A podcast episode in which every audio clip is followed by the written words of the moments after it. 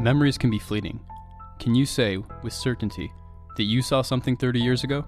What about 40 years ago, or 50, or even 60 years ago? Do you actually remember it? Or maybe you want to remember something so badly you simply trick your brain into it. This is the dilemma we'll discuss today. Welcome to another episode of the Golf.com podcast. I'm your host, Josh Berhow, and today we're talking about the mysterious elusiveness of the most iconic sign in the sport the warning at Bethpage State Park's Black Course, home of the 101st PGA Championship. Chances are you're aware of the sign. You might even have a picture next to it. It reads Warning The Black Course is an extremely difficult course which we recommend for only highly skilled golfers. The sign sits behind the first tee and is a Bethpage celebrity. The thing about it is, even people who, who aren't playing golf, like we'll have people uh, who are here for weddings, and they'll, they'll go over there and take a picture with it. There, so it is sort of, I guess, synonymous with Bethpage. There have been slight variations to the sign over the years different borders, longer dashes, bolder fonts, but the ominous stare never changes. But what's most interesting about it? No one definitively agrees on how or when it got there. I devoured newspaper archives and called, texted, and emailed anyone who might have an idea of how it got there. Over the last few weeks, I reached out to, to name a few, the Metropolitan Golf Association, the Long Island Golf Association, the USGA, the Long Island Studies Institute of Hofstra, Bethpage clubs, current supers, former supers, historians, college coaches, authors, bloggers, journalists, and forums. More often than not, it was a dead end or conflicting information. But the more I dug, the more fascinating this story became. Throughout this episode, we'll hear from six protagonists who I interviewed as I tried to solve the riddle of the sign's origin. Philip Young, an author and Bethpage historian, Bill Quirin, the Metropolitan Golf Association's historian, Michael Asheroff, the former Deputy Regional Director of Long Island State Parks, Dave Catalano, the former Director of Bethpage State Parks, Andy Wilson, the current Bethpage Superintendent, and lastly, Joe Rehor, the former head pro at Bethpage. Rehor might sum up the sign's meaning the best. You know, when you tell, you know, someone that something is very hard and they like dare them, okay, and that's kind of what that sign did. So we got we had people of all playing levels that went out there to play, and you know, as the golf course became more manicured, you know, more and more and more people wanted to come and you know see why that sign was up. If any other course did this, it would come off as a gimmick. But it works at Bethpage because the black course is a terror for pros and amateurs alike. The sign transformed from local legend to bucket list material in 2002 when Bethpage Black became the first public course to host a U.S. Open. Tiger Woods was the only player under par and won by three. The course was hard, the sign was a hit, and a star was born. No, Tiger, not you, the sign. The sign received more TV time when the 2009 U.S. Open came to Bethpage, followed by the 2012 and 2016 Barclays. Andy Wilson has been at Bethpage since the summer of 1989, and he's now the head superintendent. He's witnessed the sign's evolution firsthand. When I first started here too, we had, we had a version of it in the front office too, like where they sold tickets, you know, so you'd see it there as well. You know, I know some people were trying to backtrack it based on the font, and uh, you know, like uh, I, I know the people who order the sign, and they're like that never really paid uh, paid any. You know, like people who ordered the ordered the sign and the font changed, they wouldn't have noticed or cared, or you know, they were just really more about the wording and making sure we had a sign rather than getting a specific style down or things like that. And uh, yeah, I mean, in terms of what it's made of and all that, it's, that's another thing where people have, I, you know, it's, right now it's plastic. It's, it's just made in our regional sign shop. Our we have a you know local state park, uh, Long Island. We're state parks. Long Island is a region of that, and our our regional sign shop just puts together those signs for us whenever we want to. Really, with the, and now that it's plastic, we really don't have to replace it. It has once in a blue moon. I don't think it's been stolen for years now because they, they, like, our carpenters probably you know kind of you know locked it down pretty well. But I remember a couple times. Uh, you know, in the, uh, the you know, late 80s, early 90s, it would disappear, but not not often. You know, maybe you know, less than once a year. Put it that way. It wasn't it wasn't like it would disappear often. And then you know, then I think the pro shop started selling it. So then, like, if you could sell like if they put it on a T-shirt or anything like that, I think the uh, the lure of trying to steal it was uh, kind of disappeared. But to better understand the big picture, let's first understand Bethpage. Long Island has a rich golf history, and in the 1920s, a club called Lenox Hills Country Club was built by the Lenox Hills Corporation in Farmingdale. The Bethpage Park Authority later purchased Lenox Hills Country Club in the early 1930s along with the surrounding area. Bethpage State Park was born. Amid the Depression in the 1930s, A.W. Tillinghast was tasked with the construction of three golf courses at Bethpage State Park as a part of the Federal Works Progress Administration project. The red and blue courses opened in 1935, as did the remodeled green course, which used to be Lenox Hills. The black course opened in 1936 to give Bethpage's fourth course, and golfers came in droves. Bethpage's fifth course, the yellow, opened in 1958, but the black was always the best and the gnarliest of the bunch. The black is so beyond great. It was probably top 10 course in America when it opened in the 30s. It really was. Tilly himself viewed it that way. He said he wrote that the, the, the, the, the, the two most difficult and challenging courses in America were Pine Valley and the Black Leopard, as he called it. And it was he, he was immensely proud of what he was able to to do there. Philip Young has written a Tillinghast biography, as well as two books on the Black Course. We'll let him fill you in more on the evolution of Bethpage. Prior to World War II, the, the there was tremendous play on all four courses. There really was. World War II saw a obvious big slack to the point where both the black and blue courses and the blue, original blue was much better than the red and considered really as close to the black as you get as far as outstanding. It was a phenomenal course. Mm-hmm. Um, in 42, Bethpage announced that until the war was over, they were not going to do any more maintenance on those two courses, and they let it just grow. In the spring of 45, seeing that the war was o- going to be over and that a whole bunch of people were going to come back, they sent their maintenance crews out there to uh, restore the courses, and that's when those greens became nothing more than small circles. Restoration of the course never really took took place. After World War II, so many guys came back that it was a huge, huge desire for normalcy after horror. And one of the great ways for normalcy in the 50s was sports. Mm-hmm and the only place they could play was Bethpage or Eisenhower, and Eisenhower was all the old guys, and everybody wanted to play Bethpage.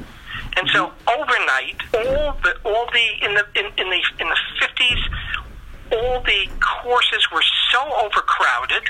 Everybody wanted to play the black, and everybody did then, like they do today, go out on the black because it's the shortest wait and butcher it up because they couldn't play it. And so finally, somebody got the idea let's put a sign there that tries to keep people from going and playing. But did the sign really go up that early? As you'll find out, there are discrepancies.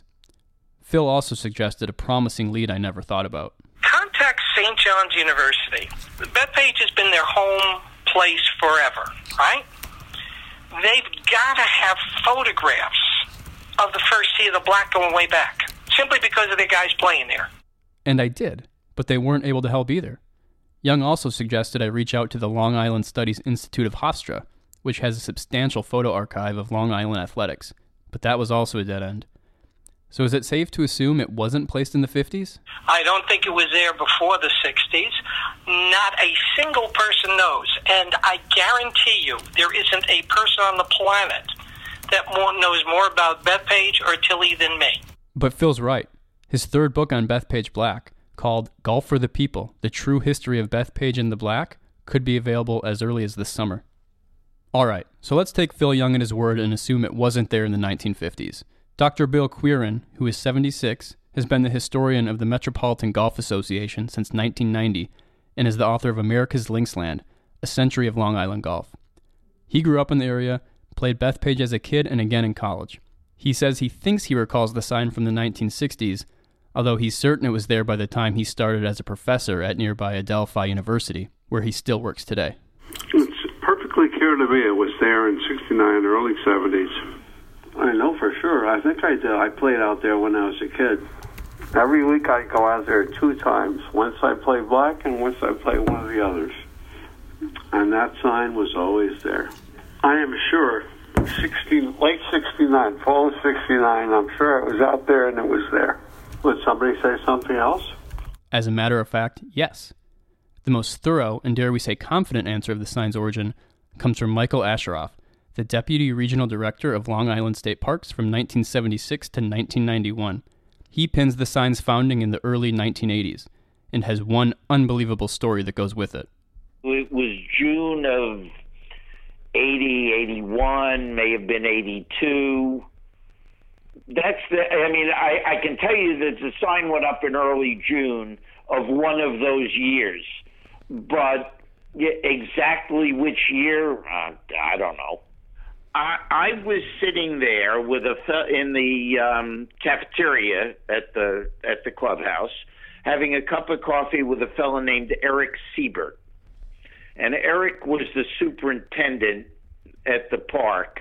So his radio starts to crackle. There's a problem out on the golf course, and there was a guy teaching his wife to play golf on Memorial Day on the black course and uh, there were like five uh, holes or six holes open in front of him, and this foursome finally had about had it and hit the ball into him.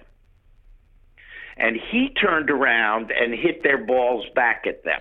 This didn't make them very happy and there was uh, it should be an incident report somewhere in the police files from those years because the state park police had to show up out there and get them separated. And uh, at that point, I scribbled something on a piece of paper. Um, the, the exact wording I don't remember. And um, I said to Eric, "Get this over to the sign shop, have a sign made, and put it by the front desk." I mean, at least uh, we will be warning people and telling people that this is much too tough a golf course unless you are skilled. And it's it's a public course. You can't say to the public you can't play here. So we tried to go at it a different way. And that's the, it's all that simple. That's the origin of that sign. Did the sign go up in 80 then? Did it go up? It would have gone up within within a week or two of Memorial Day. Okay. In one of those years. Now, who the hell knows whether these records still exist? Okay. Right. First of all, I don't know that the police filed a report or didn't. Am I remembering it precisely as it was? Geez, I think so, but you know, hell, I'm I'm talking about uh, something uh, close to 40 years ago. Asheroff mentioned a police report that might have been filed. I reached out to the state and through the Freedom of Information Act requested any Bethpage police reports filed on Memorial Day during the years in question. I'm still waiting to get the results, but even if a report from that day does exist, it doesn't necessarily prove the sign came in then anyway. It would be one hell of a read, though. Asheroff also mentioned that there might have been a purchase order placed and in the system at the state park's regional sign shop. After being transferred a few times, I eventually got a hold of where the signs are made, but the worker I talked to was mum on details. My information was passed on to their supervisor, who was supposed to call me back. I haven't heard from them yet, and the worker I spoke to didn't want to give their supervisor's direct number. But any hope I had of finding some old service orders for a warning sign was erased when Andy Wilson told me they might not even exist I started, even the you know the four foot by eight foot you know welcome signs to the park, they were all hand painted. So uh, you know, back in the day when you know people before computers uh, took over and we actually had real, you know, like real craftsmen working on a lot, a lot of cool painters, masons, and things like that. Uh, you know, the answer that the early sign, I, I would, I would bet my life it was probably hand painted or stenciled on by, by a human. Anyway, Asheroff's story sounded convincing, and honestly a little too crazy to make up. Problem is, I haven't found anyone else who was there that day to confirm it. Former Bethpage State Park Director Dave Catalano wasn't there then, but he worked closely with Asheroff and said he believes his account. Catalano also said his friend Bob Langerhausen, who was the assistant super at Bethpage during the 1980s, always attributed the sign to Asheroff. Eric Siebert has since passed away, as has former Long Island Parks chief John Sheridan. Former Bethpage pro Joe Rehor says Sheridan was instrumental in turning the Black Course into what it is today. So let's talk about Rehor. Now 73, he grew up on Long Island and caddied at Timber Point Golf Course and spent Saturday afternoons during his childhood teeing it up at the black. He later played the black course even more when he played golf at St. John's University before graduating in 1968. He says the sign was not there then. While Rehor doesn't remember exactly when the sign went in, his best guess aligns with Asheroff's timeline. But he's confident Sheridan had his handprints all over it. See, I started in 1978 there, mm-hmm. uh, but I played my college golf on the black course at St. We, we played at St. John's, and uh, That sign never was there while I was playing. I graduated in 1968. Nothing went on at that park if John didn't know about it, okay, and didn't put a stamp of approval on it. I do remember John saying, you know, he wanted to develop some sort of mystique about the black horse, okay, and mm-hmm. the sign was part of that development of the mystique. I'm going to say it was either 79, 80, 81, or 82 in that range. Late, very late 70s, early 80s. John ordered all of the golf, the basic rough areas, totally chopped down, which was probably 80, 81, 82. So, and that's that's when the sign went up. So, what did we learn? It depends whom you ask. Like I said, memories can be fleeting. And while the origin of the sign might forever remain a mystery, further losing its battle with time as every year passes by, its message will forever remain intimidating.